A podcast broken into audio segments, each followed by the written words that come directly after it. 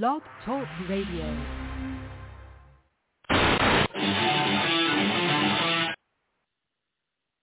All right, how many times I got to go over this? Music cue, we play the music, and then we partay and talk about wrestling.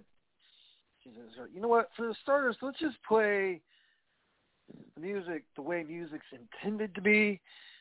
A little bit of a heartbreak type of flavor, if you would please, Maestro. I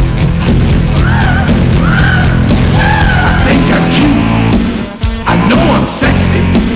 I've got the look that drives the girls wild. I've got the moves that really move 'em. I said chill, up and down there, fine.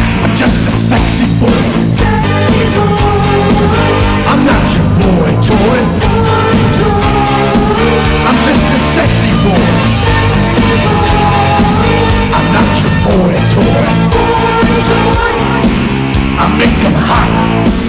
I make 'em shiver. Then you get weak.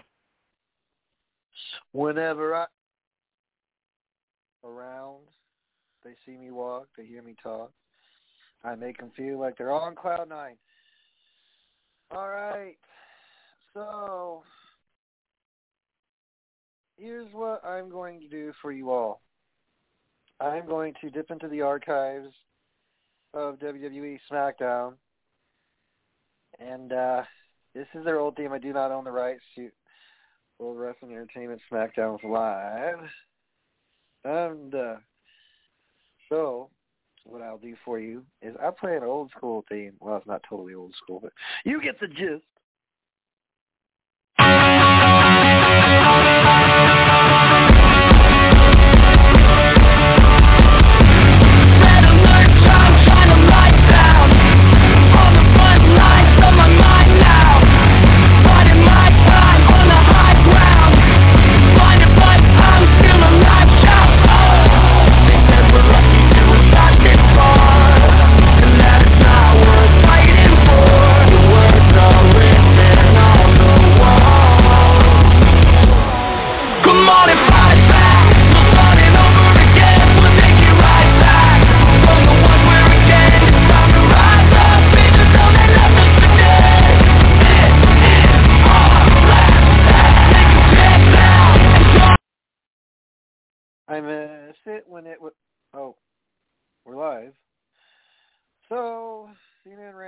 Face to face with one week before SummerSlam in the greatest stadium of all time, if I might add, Allegiant Stadium.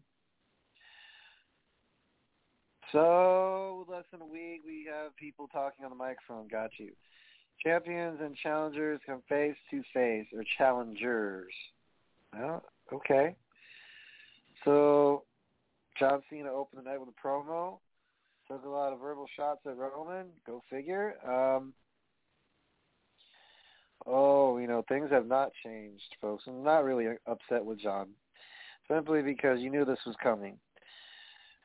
Renee wants to say that Goldberg was desperate. Well, don't you think John Cena was a little desperate too, even though he's a draw? So it says on my notes, I'm gonna beat the hell out of him at SummerSlam. Yeah, see, okay.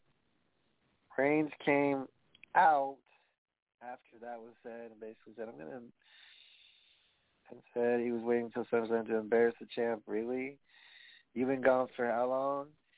And you automatically think that uh the fans just gonna cater to you, which they did in Texas. They're lucky they did that in Texas. Even regardless, no matter where it would have been. John Cena would have garnered a reaction regardless. Anyways, I digress. So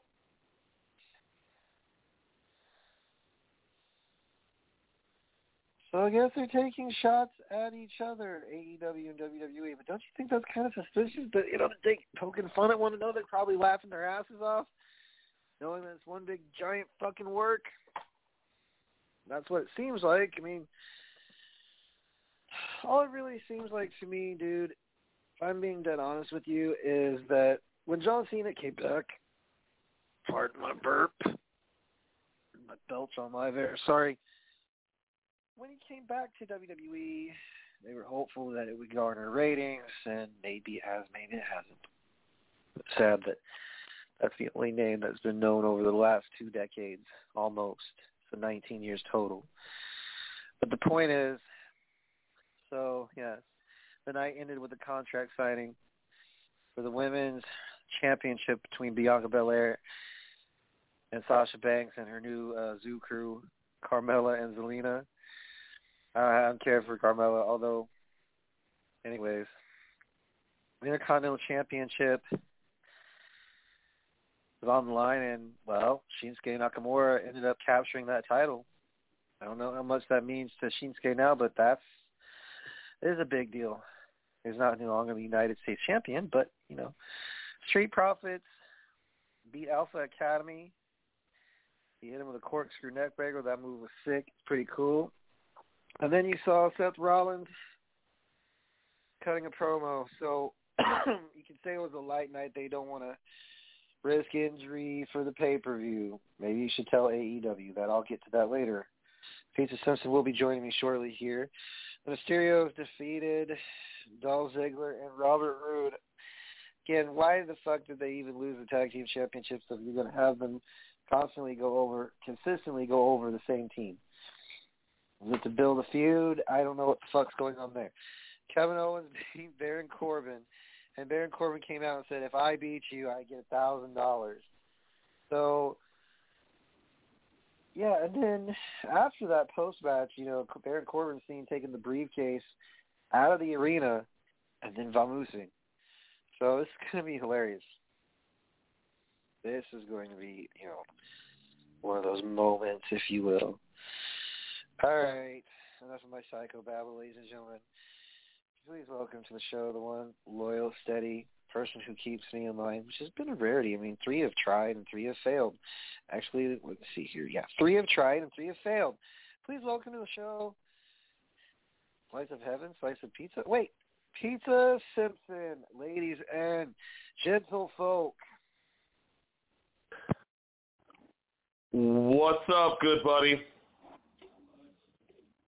Oh, you know, just watching wrestling and feeling like Jim from Taxi. Not a clue in the world, you know, it's to say that. You know what I mean? I, I swear to God, that's how I felt. I felt like a stoner watching AEW, dude. For real. It was that bad.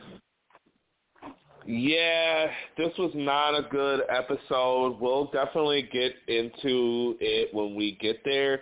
But yeah, it was a long week of wrestling, especially trying to cram in the SummerSlam 91 review, which was definitely fun, but I did not enjoy AEW this week, and I was not able to even watch Mayhem this week, or at least all of it.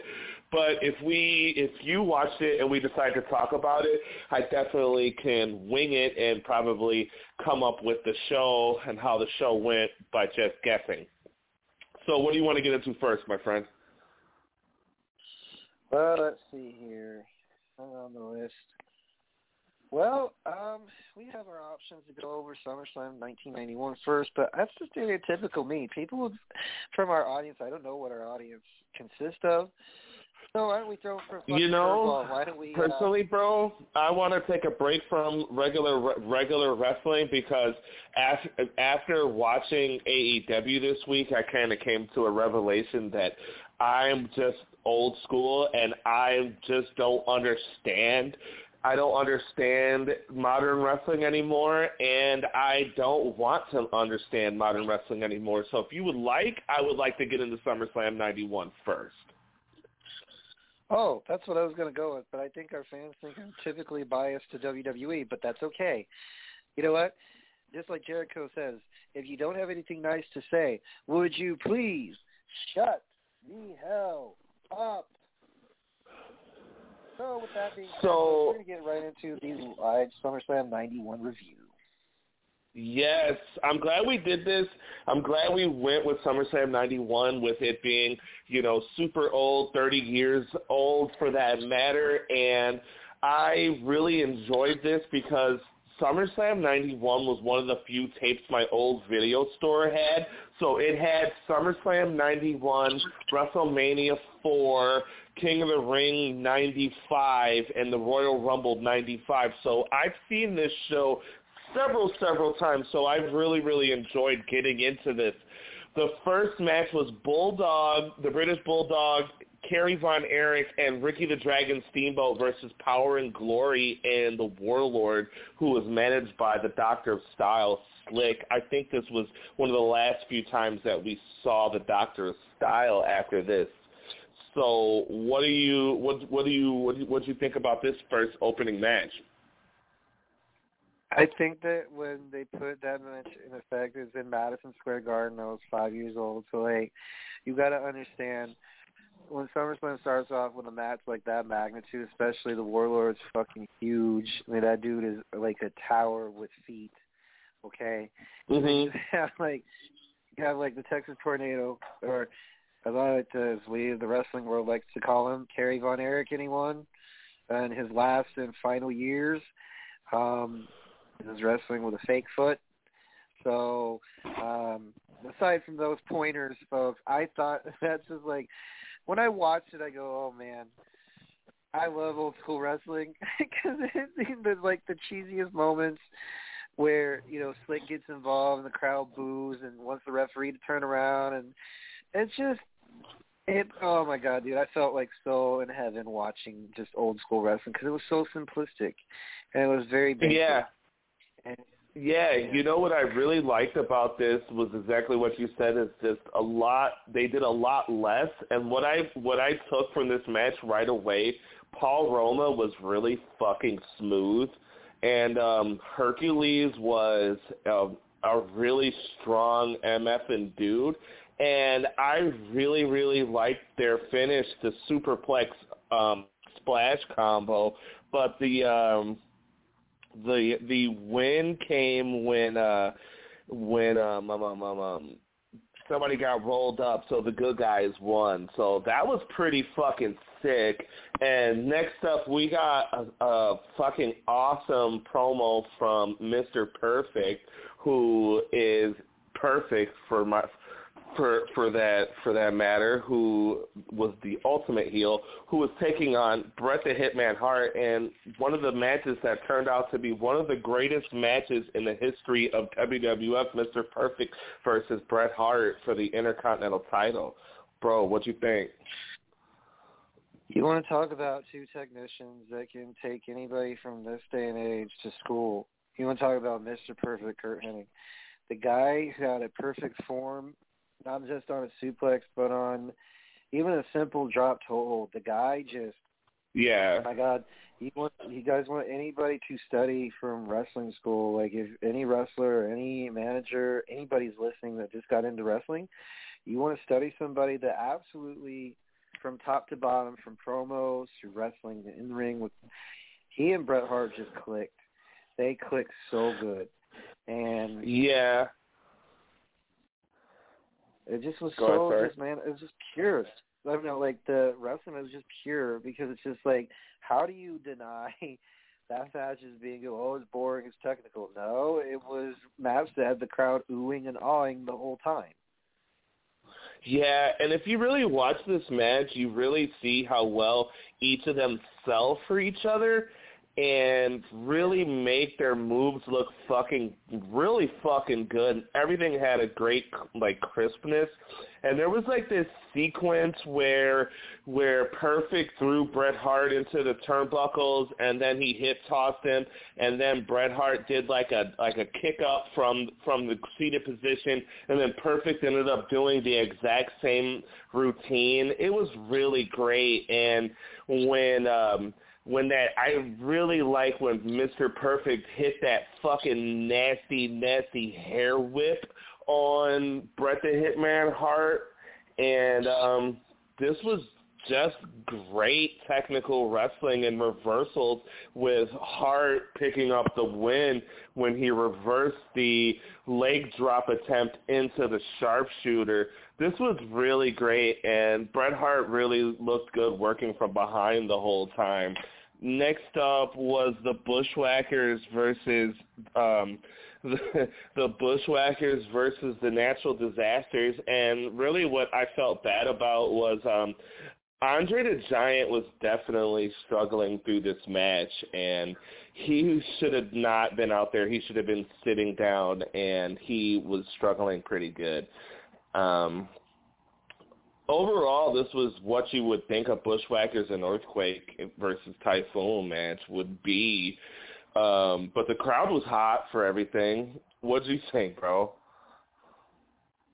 I, I agree because Andre was on his last run and uh he was just I mean there's something I can tie in. I, I know I've tied in Dark Side of the Ring this, but when Andre the Giant was recalled from a little company called UWF back to WWF at the time, now E, um, you can tell that he his joints were killing him. He was not the same as he was in the 70s and the 80s, and he just didn't really. I mean, in his last years up until 1994, the match Madison Square Garden that he was involved in with the Bushwhackers, it's like, wow, you can tell he was in pain. Yeah, um, yeah, he was definitely in pain for this one. Um, the natural disasters pick up the win when Earthquake hits the giant earthquake squish on Luke. I, I want to say uh, Roddy Piper is fucking hilarious on commentary throughout this and throughout this entire Yeah. show. He is screaming through everything. Um, we get to see Ric Flair's NWA title being previewed on WWE TV. That was pretty cool. Um, then we're moving on. Macho Man on the phone was talking pretty funny. This was uh, definitely a lot of promos and a lot of behind the scenes stuff, and I really enjoyed the old pay per views of Vince McMahon yelling everything at us and like welcoming us to SummerSlam, but he's like kind of scary and yelling. I don't know. I thought that was pretty funny. Oh, it's like you remember back in the days when Vince would, you know, when he opened with WrestleMania, welcome to WrestleMania. It was like, okay, cool, you know, Vince innovated that, but as I said before, Howard Finkel created Mania, but the concept there is, and Vince just did the rest. So whenever he does an intro, it's either go big or go home, and that's cool. You know, I mean, I, I miss those days when he was into it, and he's not just sitting in the production truck sweating balls or you know counting fan on him drinking water or whatever the fuck Vince drinks. I don't care, but I mean, it was it was so cool to hear him like um, not just on this pay per view, but like it was the same for in your house. Like you remember, like when it started, I believe 1994, 95. It was He would get all 95. excited and- in 95, yes. And it was like, wow, Vince McMahon as a commentator. Who would have, you know, who would have thought he was the owner of the company unless you were a like super fan and knew the inside out. yeah, I loved it though. Um I loved him on commentary. Next up, we got we got Ted DiBiase taking on Virgil for the um, for the uh, million dollar title. This was the uh, long time coming. Virgil turning on, tur- you know, turning face on Ted DiBiase.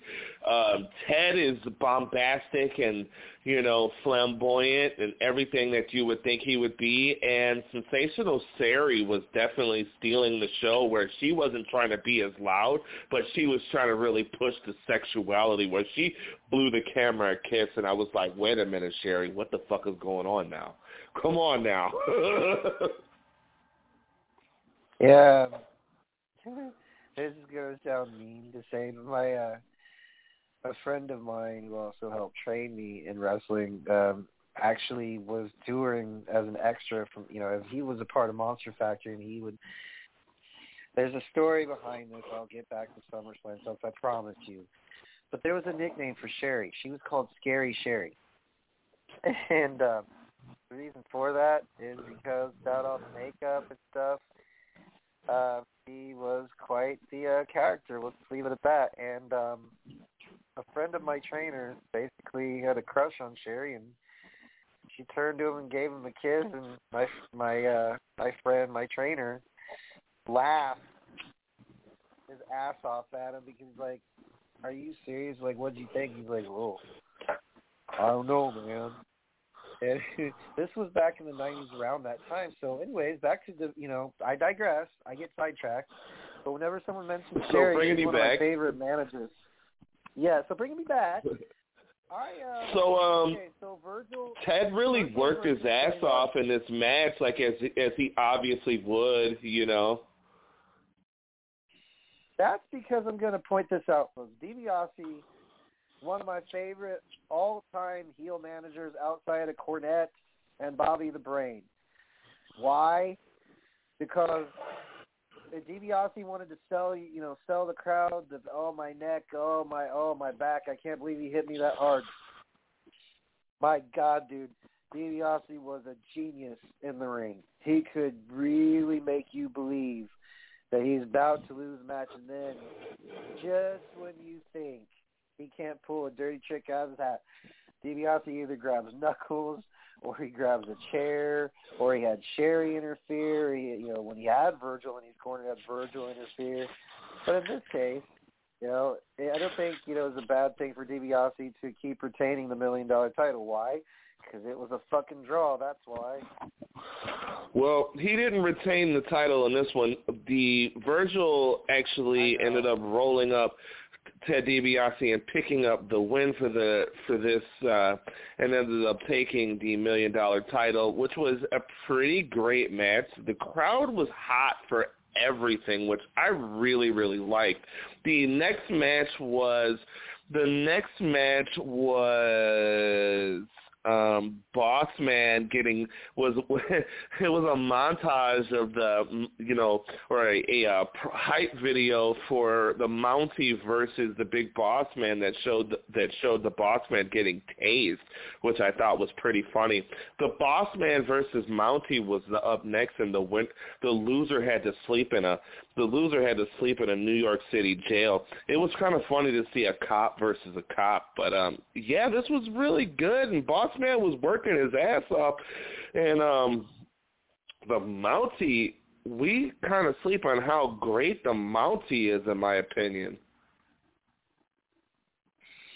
Yeah, I mean, I just want to point out that you know he's one of the characters that he doesn't he was not given credit for certain things and what he did. You know, Jacques Rougeau, uh, back in the day, had to work with the likes of Dynamite Kid and a whole lot of guys that really pushed him to the absolute fucking limit. And when he got in the ring with Boss Man, um, all I can tell you is I was impressed. You know, rewatching that match, I did. I had not seen that, and this tells you our age, folks. Um, since I rented that from Blockbuster when I was like seven, eight, and nine, because I I wanted to see it again and again.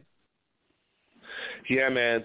So Bossman Bossman wins after the Mountie kicks out of the Bossman slam.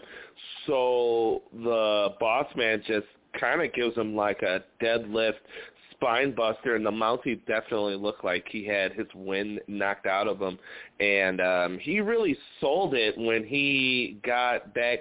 When he got to the back, he did not want to go to jail. It was kind of funny. You lose this match, you get arrested. Um, then here was a whole bunch of promos, which was pretty funny, and then we we all I skipped through most of it. The uh, LOD versus the Nasty Boys in a no DQ in a no DQ match. This was ba- your basic. Uh, this was a basic tag team match, and they really did nothing here. To, but um, there was no like chairs used or anything. I was a little disappointed. I think for the time that that that match and the settings that they had it in, even if it was a PG era, quote unquote, or non PG, like with weapons and stuff, man. I think the reason why they that was not incorporated in that is because uh, I don't know if it was part of the production team or creative saying, hey, you know, use anything else, but we're just gonna get. I remember them going into the concession stands. I remember that. My goodness. Um, So that match was more like it should have just been a falls count anywhere instead of no DQ. It's the same principle. I mean, there's no rules, but uh, no chairs. Now every every important match that ever started out with a chair. Let's see, War Games or every Dynamite, every film, you know, every film. So uh, eh, chairs, chairs. I mean, that match pretty much told the story, so it's all good. So yeah, moving on. Uh, LOD won with a with the um, Doomsday device. Excuse me. The Mountie is uh, the Mountie is hilarious in jail, and uh, they gave us a popcorn match, something to let the crowd up before the main event. IRS versus Greg the Hammer Valentine. I fast forwarded through that. Up next was a uh, was was the big main event Slaughter, General Adnan, and the Iron Sheik versus Warrior and Hulk Hogan. And when I was a kid, I was happy as fuck to see the the Warrior and Hulk Hogan on the team. I didn't know as an I didn't know till I was you know younger, I mean older, and reading the dirt sheets that the Ultimate Warrior actually held up Vince McMahon and wanted more money and wanted more money and he said he wasn't going to perform without it and then he promptly got fired. Um, really, there's not much to write about. I thought it was hilarious because Warrior and Hulk Hogan were actually using actually using tag team maneuvers. The Ultimate Warrior and Hulk Hogan pick up the win in this one. Um, yeah, man, this was this was a fucking awesome show where the crowd was into everything. And that's a rarity nowadays because fans are so picky. You know, the show, the type of show that they get. Because yes, um, it depends on you know like the type of crowd, where, what region, and what's going on, who's the current star, who's drawing heat, and all that good shit. Um, yeah, the match, the matches alone, even like the backstage vignettes or promos or highlight packages, or like Macho Man and Liz's wedding you know, Jake the Snake and. Oh, I completely blew over that. My bad. okay.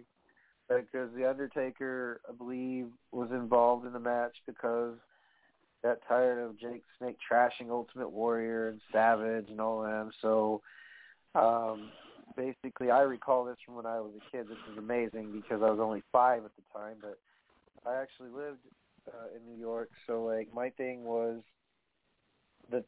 when I saw was stuff like the advertisement for like the Wrestle Buddies and um, they have the signings at Toys R Us and um, it, this was a big deal because New York was like a safe haven for WWE back in the day, where Vince did a lot of events out east.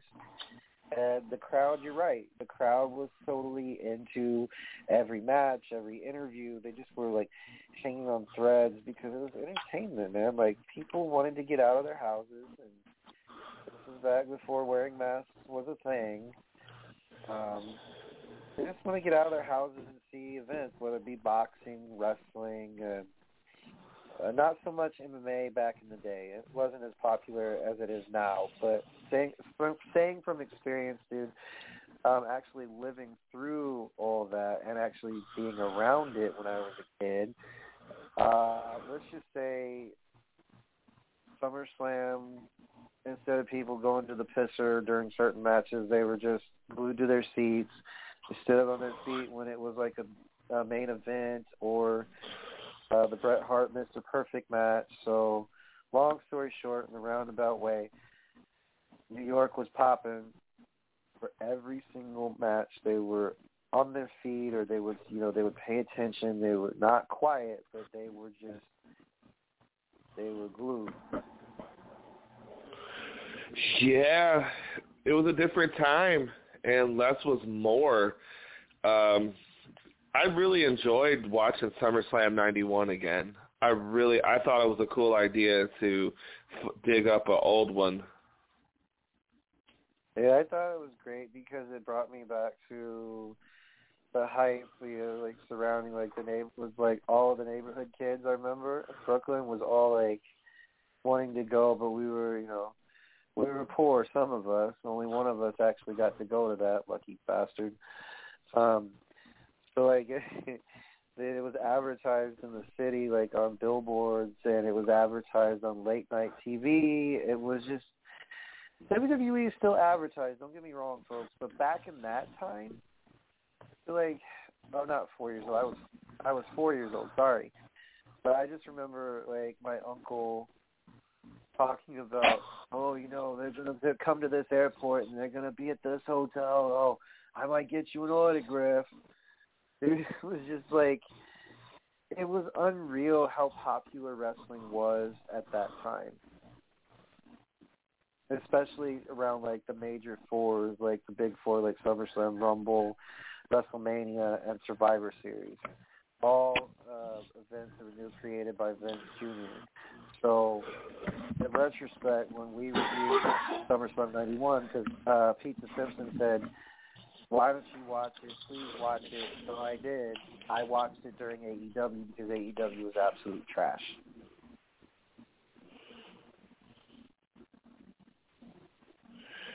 Yep. But I digress. I've got to save some of that for off the rails, folks. Because trust me, I took notes. I actually watched it instead of guesstimated on how it may look. So you might regret it, you might love it, you might hate it. But anyways, I think a Slice of Pizza coming up soon, folks. And uh, trust me, you take a gander at us on our social medias, Wrestle, radio, Wrestle underscore Radio, message Pizza if you have any questions, comments, concerns about the show that we just reviewed. Um, anyways, I better stop blabbing because, well, yeah, that. So, without further ado, ladies and gentlemen, the following content may or may not contain expletives in its language in its entirety is not any reflection. The viewpoints or opinions are not reflections of viewpoints of any of the following companies, GCW, APJW, MPJW, Ring of Honor, WWE, or any wrestling company affiliate. All right. Enough. Let's just get past this, uh, past the uh, introduction, shall we? Slice of pizza.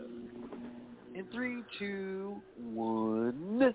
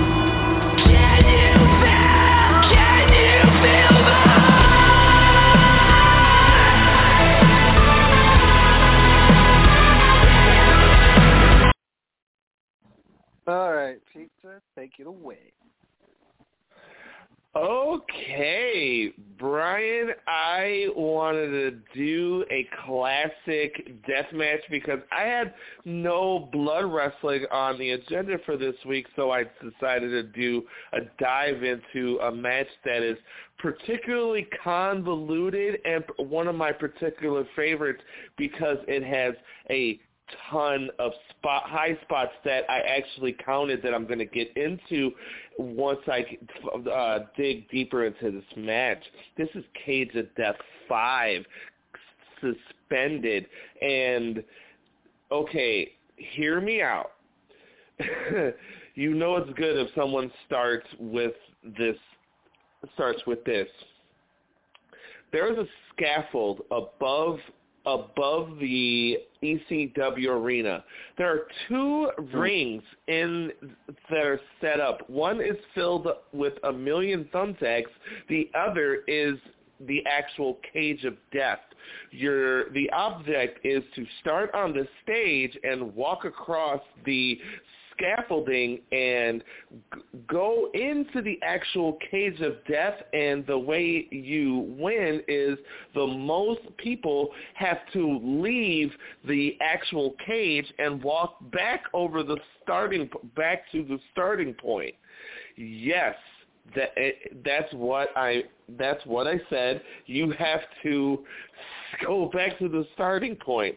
If you leave the mat, if you are elimin- if you are eliminated, you you are eliminated when your feet touch the actual floor. So it's the most dangerous game of hot. The floor is lava ever. We have the Messiah Nate Hatred, Johnny Kashmere, Trent Acid, Adam Flash, B-Boy, taking on the ever crazy John Zandig, Lobo, Nick Gage, Ian Knox, Wife Beater, and a person to be named later.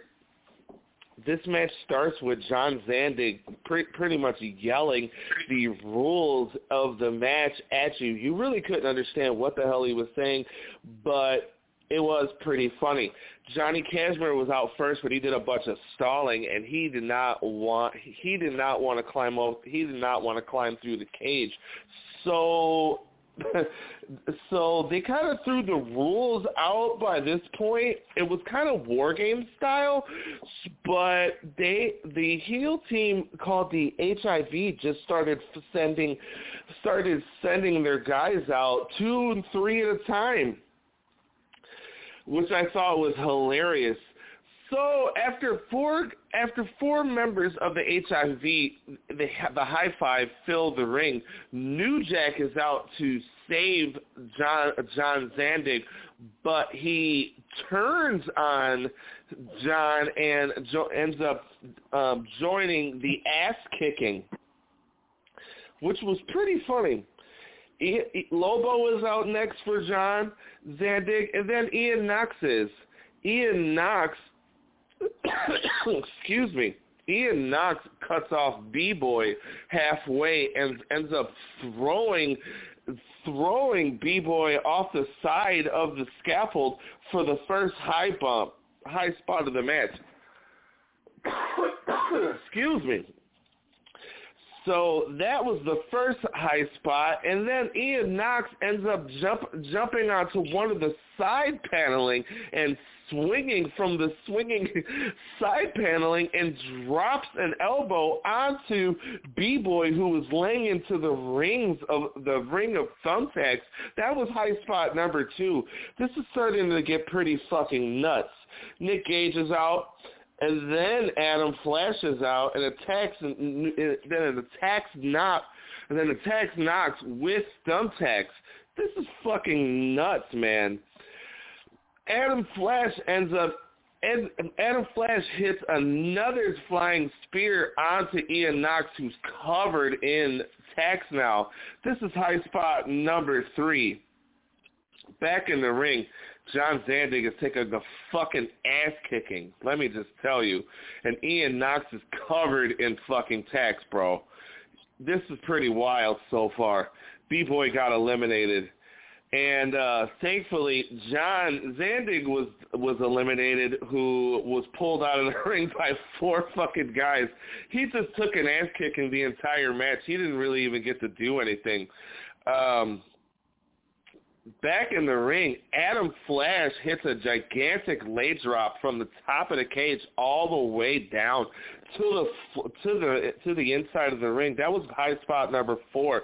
That had to really, really, really jar his. That really had to really jar his tablespoon. I mean, his tablespoon, his tailbone. I meant to say, the next the next big spot, bro. There was tons of high spots. The next one, New Jack jumped, did a running jump from off the top of the cage onto John Zandig, who was stuck on, who was laid across like three tables. This was fucking wild because he, New Jack it was is a big fucking dude, and he really looked like he landed on him flush. This was nuts. Back in the fucking ring, er, back onto the scaffold, Trent Acid gave Trent Acid gave Ian Knox a sick mafia kick. Ian Knox took that Jeff, you know that Jeff Hardy spot where he falls off something high, where he does that like dead weight flip kind of. It looked pretty gross. He he looked like he really really hurt himself. That was high spot number six, by the way. Back in the ring, a ton a ton of mayhem, and um, somebody got some uh, wife beater got money stuck to his fucking head, and then they fucking and and then they fucking hung him with a noose wow. That was pretty fucking funny. Nick Gage dived into the Nick Gage dived into the, the ring of a million thumbtacks. That was a fucking that was Cage that was uh that was bump number 7. And um here's another crazy one. Lobo gave uh Lobo gave Johnny Kashmere and manager Dewey Doberman a Death Valley driver from off the top of the table through three tables. That was fucking crazy. That was table that that was high spot number fucking eight. The crowd is going ballistic at this point. Oh man. Um Trent Acid jumps off the side. I'm just writing shit down because it's so many. It's just like one thing after the next after this in this one. Trent Acid jumps off the uh, top of the scaffold. I was uh, I was thinking through the whole thing. How much was how much does this cost? You know, who built this? Trent Acid jumped off the scaffold onto Nick Gage. That was high spot number nine. That was fucking wild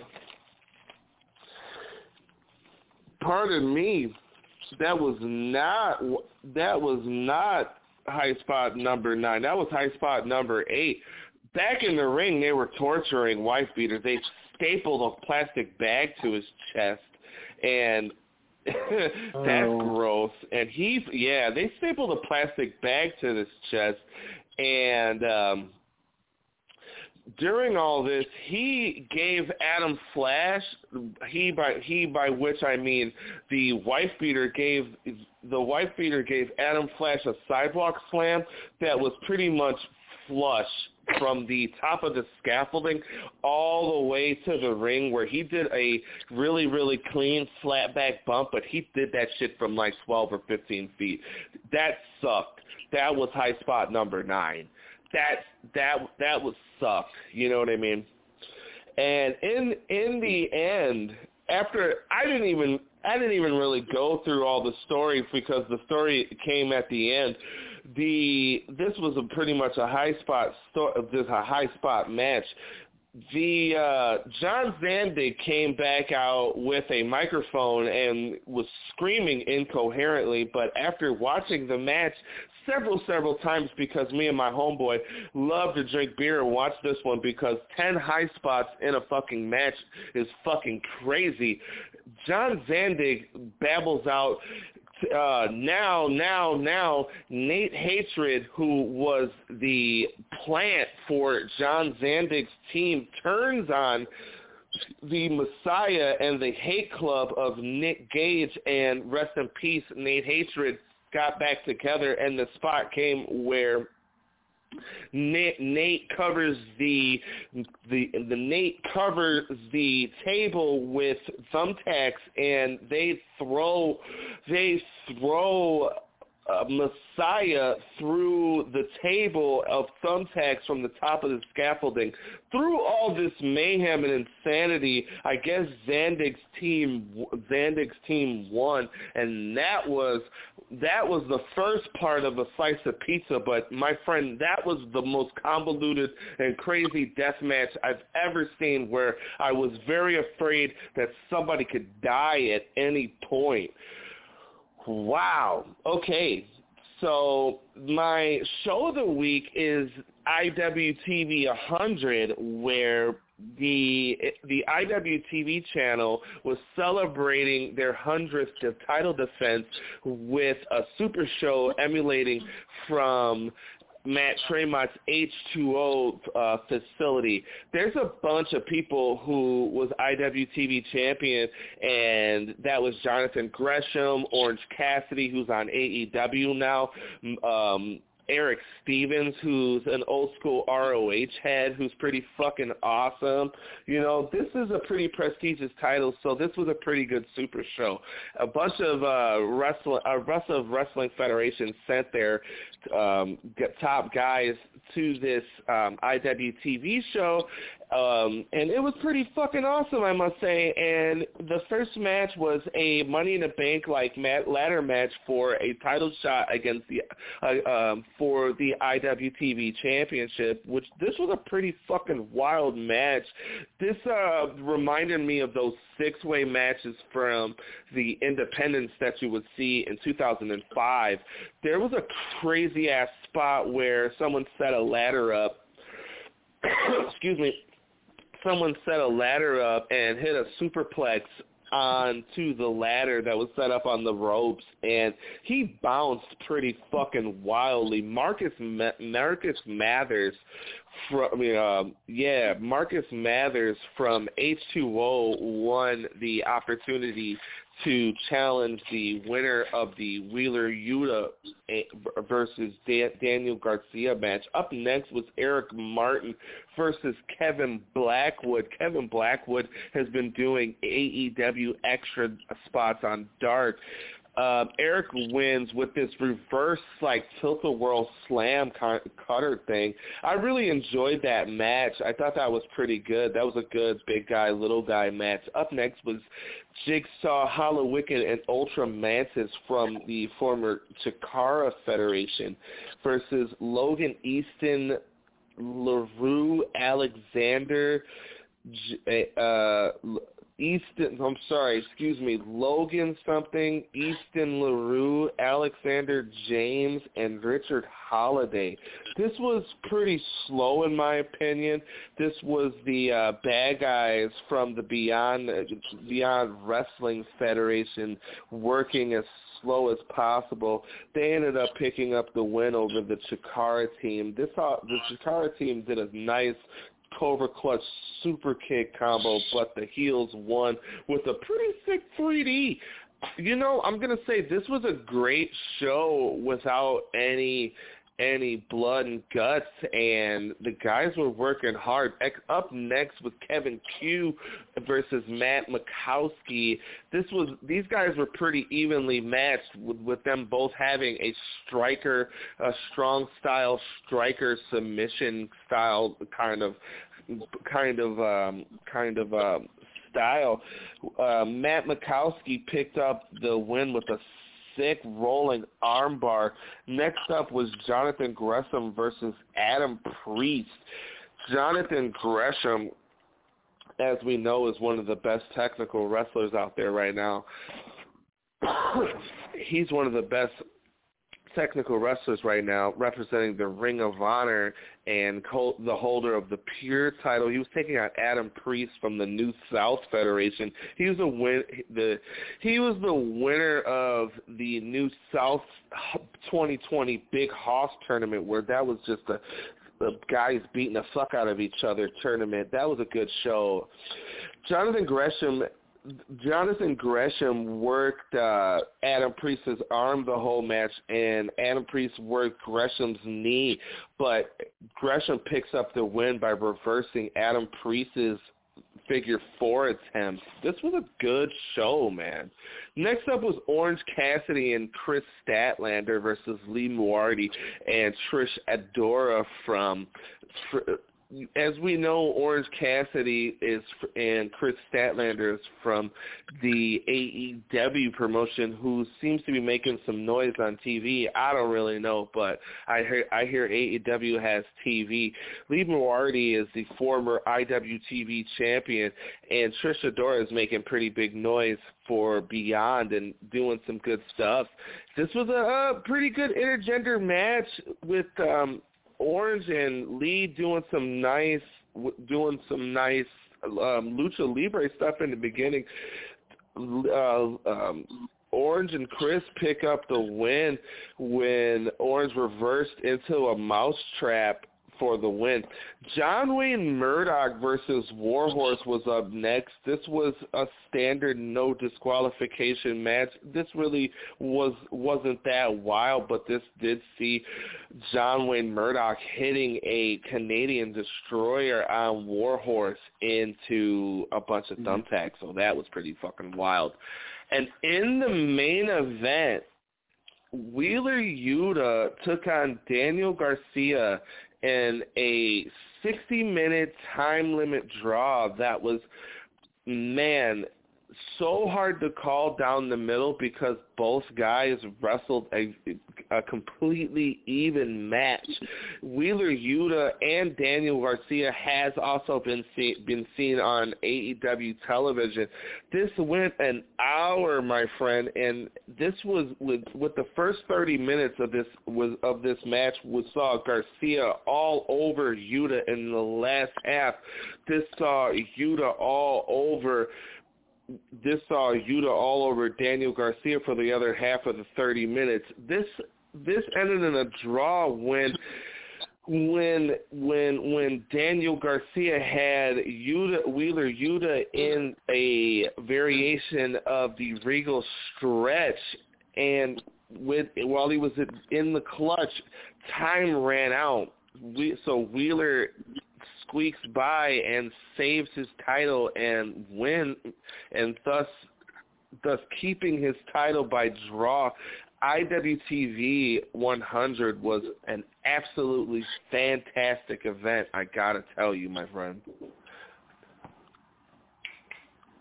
Uh, sure. Uh, Yo. Well, I let's see. I miss something like that because, like, mm, I would say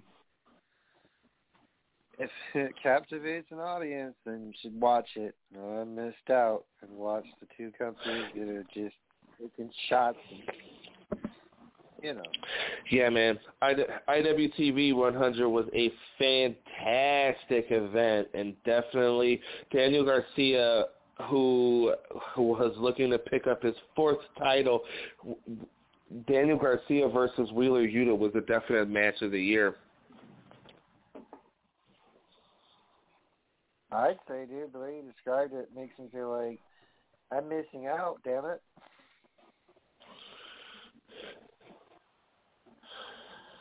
Yep. So that's gonna be it for me, pal. It for you? Okay. Well, I guess um, you know, no one hot take, ladies and gents, because we don't have time. But I am going to play a real quick soundbite, if you will, from Enzo Amore that kind of just it shocked me that it was coherent and not all over the place. Just uh, give me a second, I can pull it up. Okay. So keep in mind, folks, this is Enzo, who has not been, he's wrestling indie circuit shit, but uh, listen, listen to what he says. He's got a point to some of this. When I saw what happened to Dusty, my mentor, he passes away, and Cody, you know, says fuck it, and he leaves the WWE and joins the likes of a uh, Kenny Omega, uh, Young Bucks. They do all. I saw that coming from a mile away. I think guys like Finn Balor would tell you they saw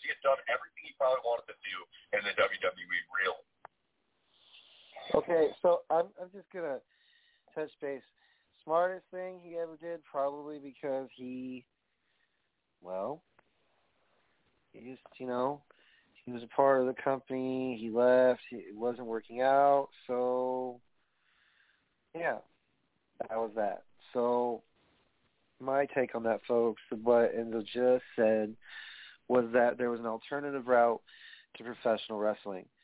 So, essentially, folks, what I'm going to do is just elaborate on that just a little bit, and and Pizza has left us. So, um, what he's saying is that wasn't intentional. Cody wanted to start his own company from the very get go, and what Enzo just said was that perfect angle, a perfect feud. No, it was a perfect way for fans to get a break, a breather, if you will, from the mainstay in professional wrestling. So I'm just going to say for the first time that was a coherent statement by Enzo Amore. I don't think it was the brightest thing to start, you know, bashing WWE because, you know, you saw the ratings, they crashed and went down. They went up, they went down. But that's wrestling, right? Anyhow, so, ladies and gentlemen, without further ado, the following segment contains expletive language not suitable for minors under the age of 18. The following music I do not own the rights to. Cult of Personality, all credit and where credit is due. All rights reserved, Living Colour. Living Colour, Cult of Personality. So, the following content also does not reflect upon the biased opinions or reflections thereof of companies such as WWE, AEW, Ring of Honor, Japan, All Japan Pro Wrestling, All Rights Reserved, 2021 Incorporated. Off the Rails Uncensored was a show that began March 7, 2016, coined and phrase Off the Rails Uncensored. Any likeness or reproduction thereof will be punishable and prosecuted in the court of law.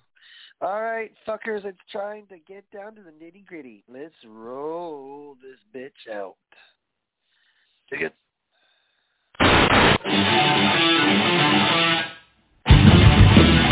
Look in my eyes, what do you see? The cost of personality.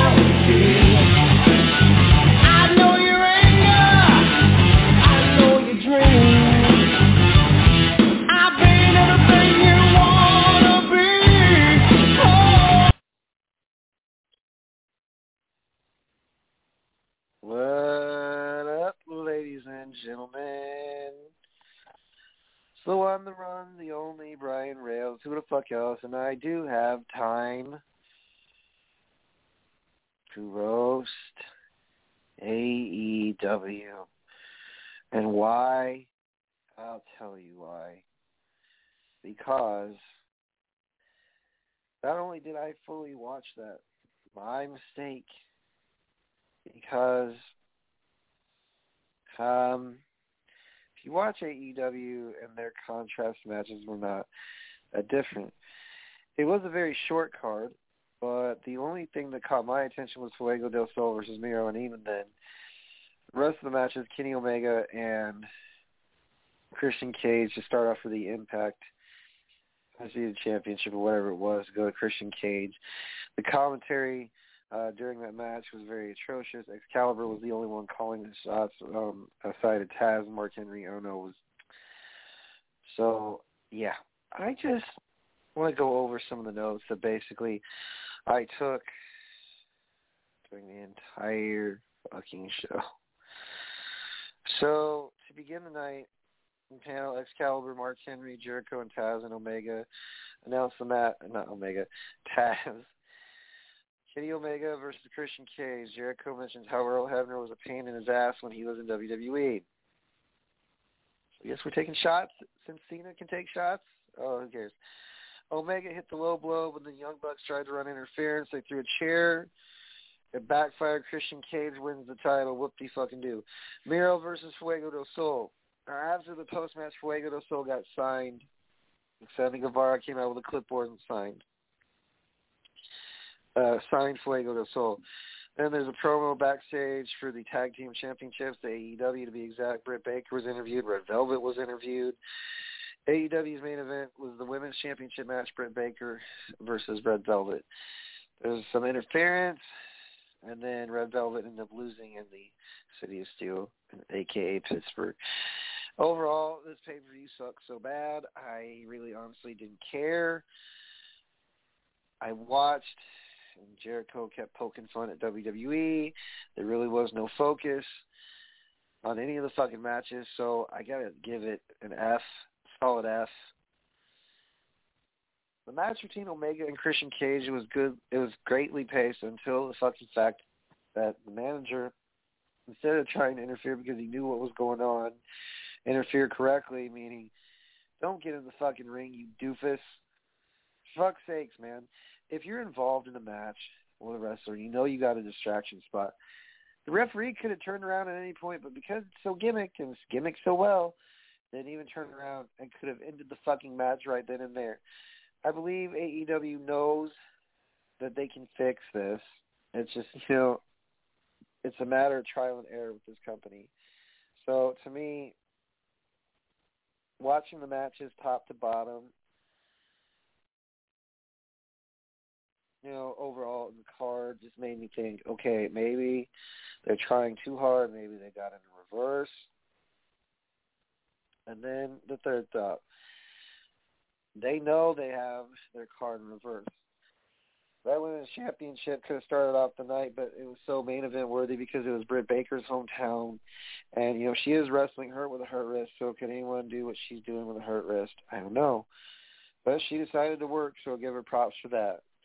Um, but her finisher is a blend of Sasha Banks and Mankind. So man or woman, what do we call it, mandible claw that goes down someone's throat, and then voila, you win the match. Who do we know of that used to do that? Mick Foley used to have two fingers taped together, and he would put it down someone's throat, and then that would end the match via submission. Because you're literally giving up your air passage, so you pass out, and the referee, okay, you're done type thing. Um, my least favorite match, dude, to answer your question, was all of them because Omega and Christian Cage. Boy, you know, I don't know if any of the night, you know, that I watched in AEW was worth it because me, like uh, uh, Pizza Simpson was saying, you can lead a horse to water, but if they don't want to eat on afterwards by themselves and tough nuts. AEW is like that horse being led to water. There's a whole trough full of opportunities, and boy, you know, AEW seems to be showcasing their title or title shots, uh, preludes to pay-per-views, people getting into brawls, not saving enough the imagination, you name it.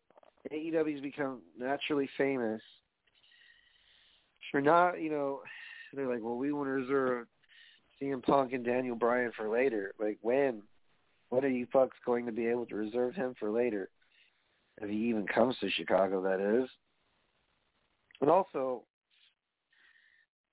back to the whole, you know, match setup they had last night on the card. There just wasn't enough breadcrumbs for the ride fucking home. It was that bad.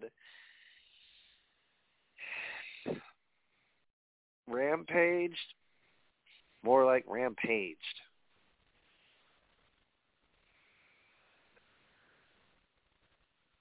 People want to understand how this show works. Well, I see something, I review it, and then I go off the air. So all I can tell you is from start to finish, it had a great story. The manager not got fucking involved. All they need is the cellist or the violin. Sorry, I'm getting distracted.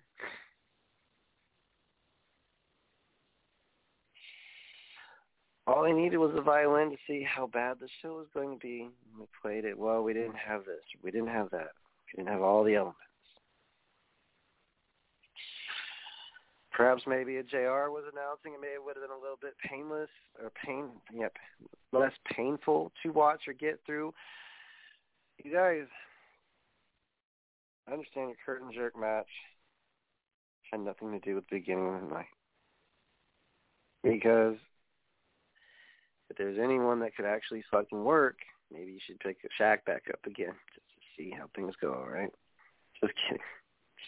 Also, just a food for thought, folks. Goldberg is back. Cena's back. That had been the reason why Cena left. It was because of Bray Wyatt.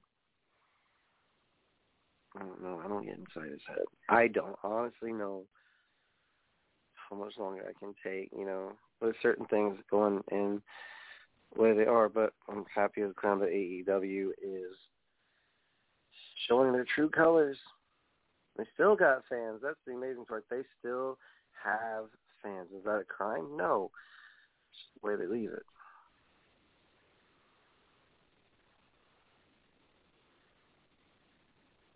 So yeah. My personal take on Rampage was if you could have just added a few big names, little thing that maybe my, people might watch or I might. What does it matter, you know? When they when when wrestling company throws together something that's been booked for you can tell who by whom and starts accumulating and accumulating and accumulating. All right.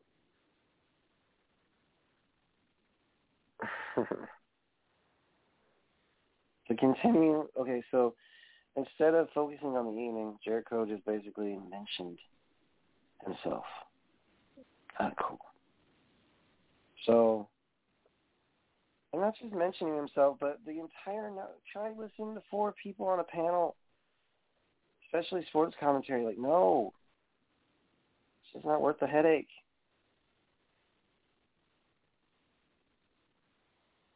Drowsy folks on a picnic, but that's aside from the point.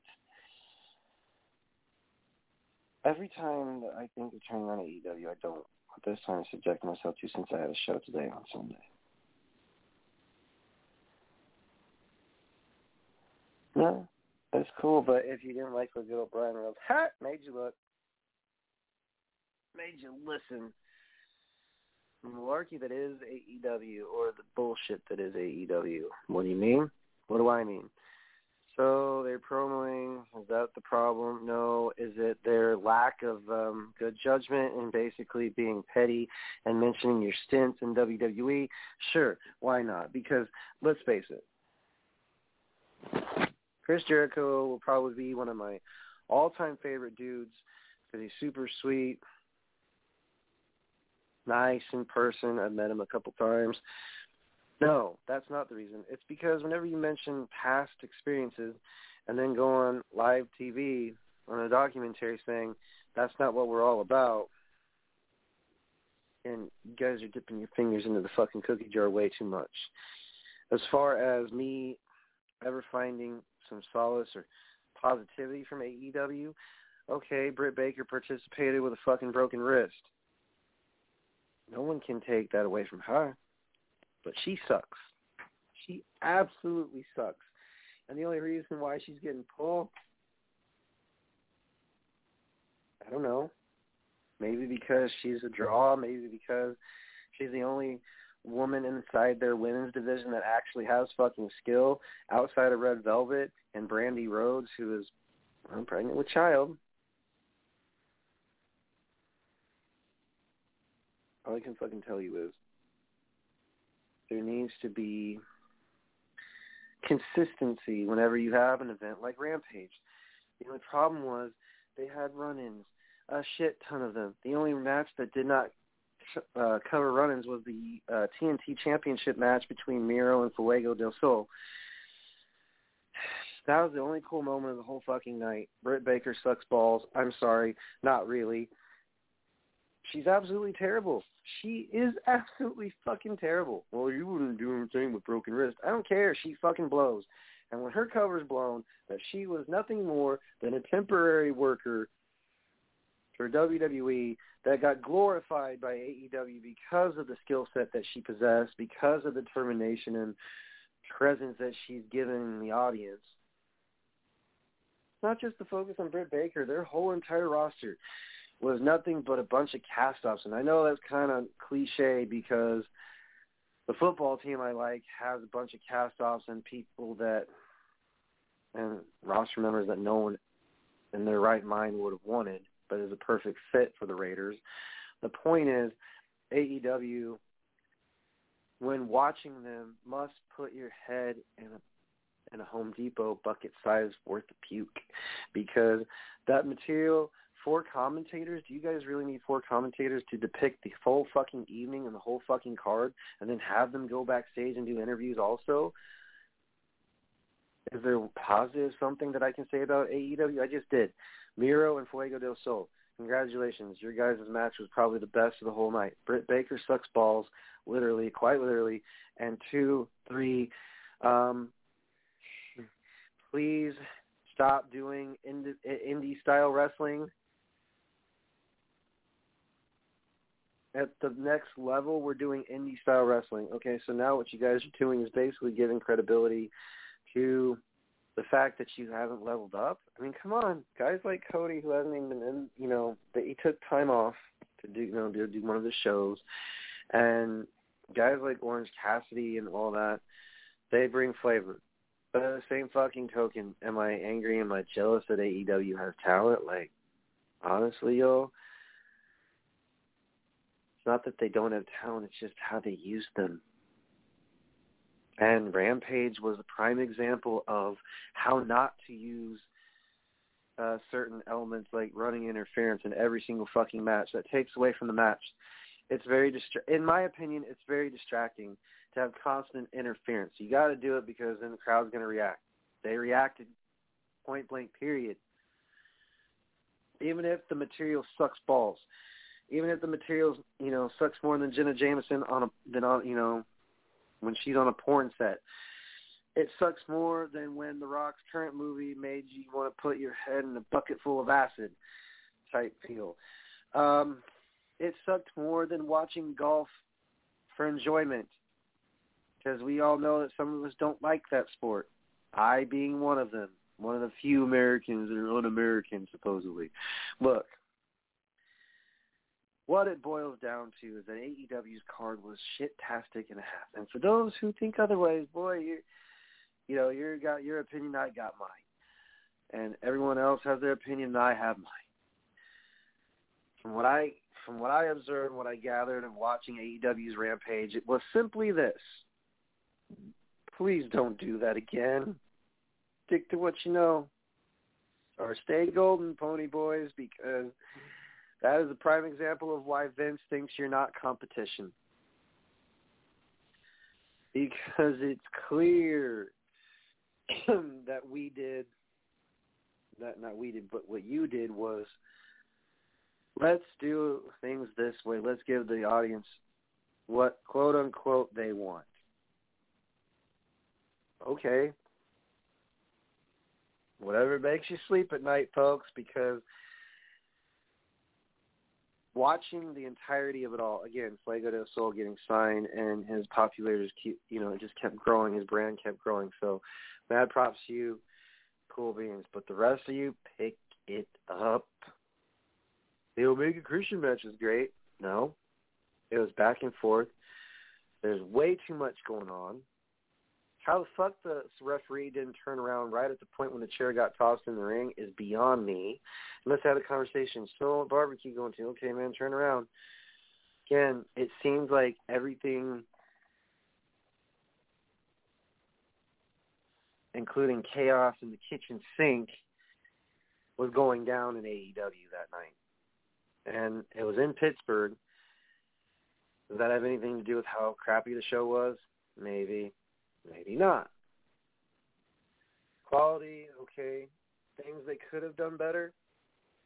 Well, for starters, you could have booked the women's championship at the very beginning and saved Christian and Kenny Omega for the end, but you know they wanted to save and preserve supposedly the greatest women's wrestler of all time, the hardcore legend that only took one night to be known as hardcore legend or hardcore. Bitch, please. There's more blood elsewhere, and I'm not going to name the hygienic process that you go through, but I'm going to say this nicely. Watching you wrestle was like me trying to pull one of my teeth without Novocaine. You suck. And I said it before.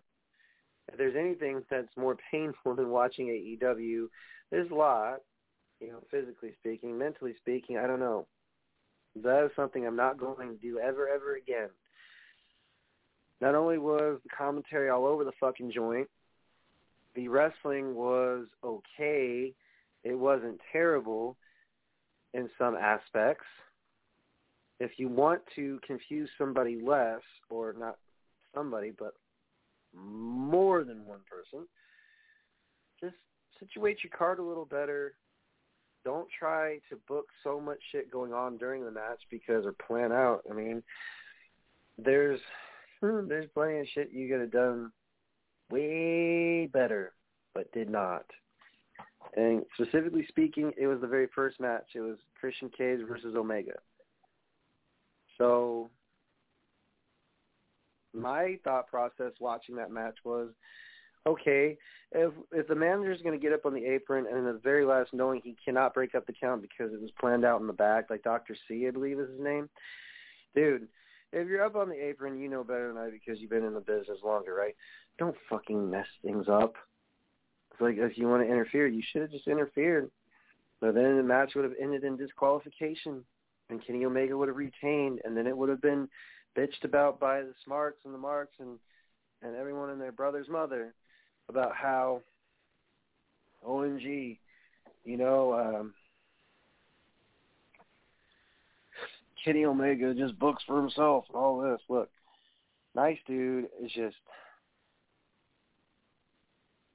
I wasn't very surprised at all the you know the false finishes at the very beginning or the teasers and then the crescendo. There's supposed to be a crescendo of a match.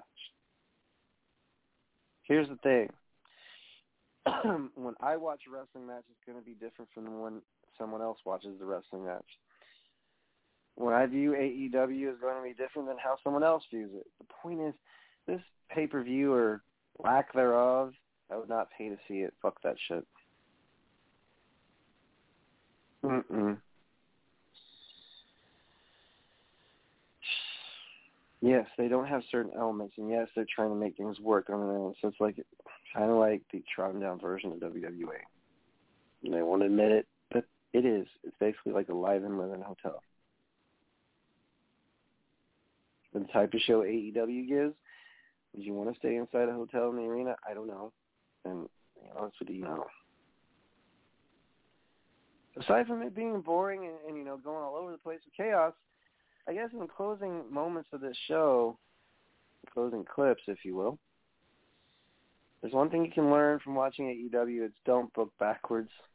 Also, make sure that when certain people say something, you're paying fuck attention. Especially during promos or interviews, so copied and pasted from a certain company shall remain name New York Yankees.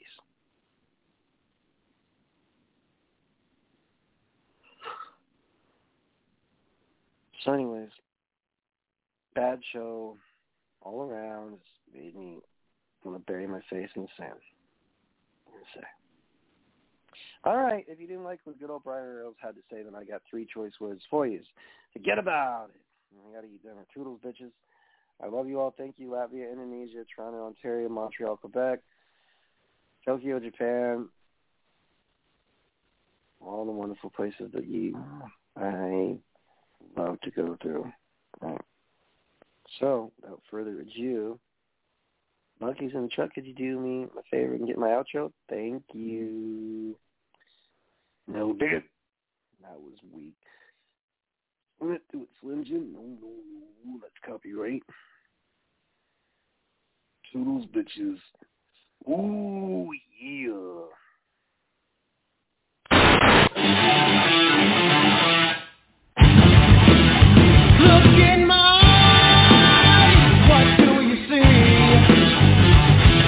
The cult of personality.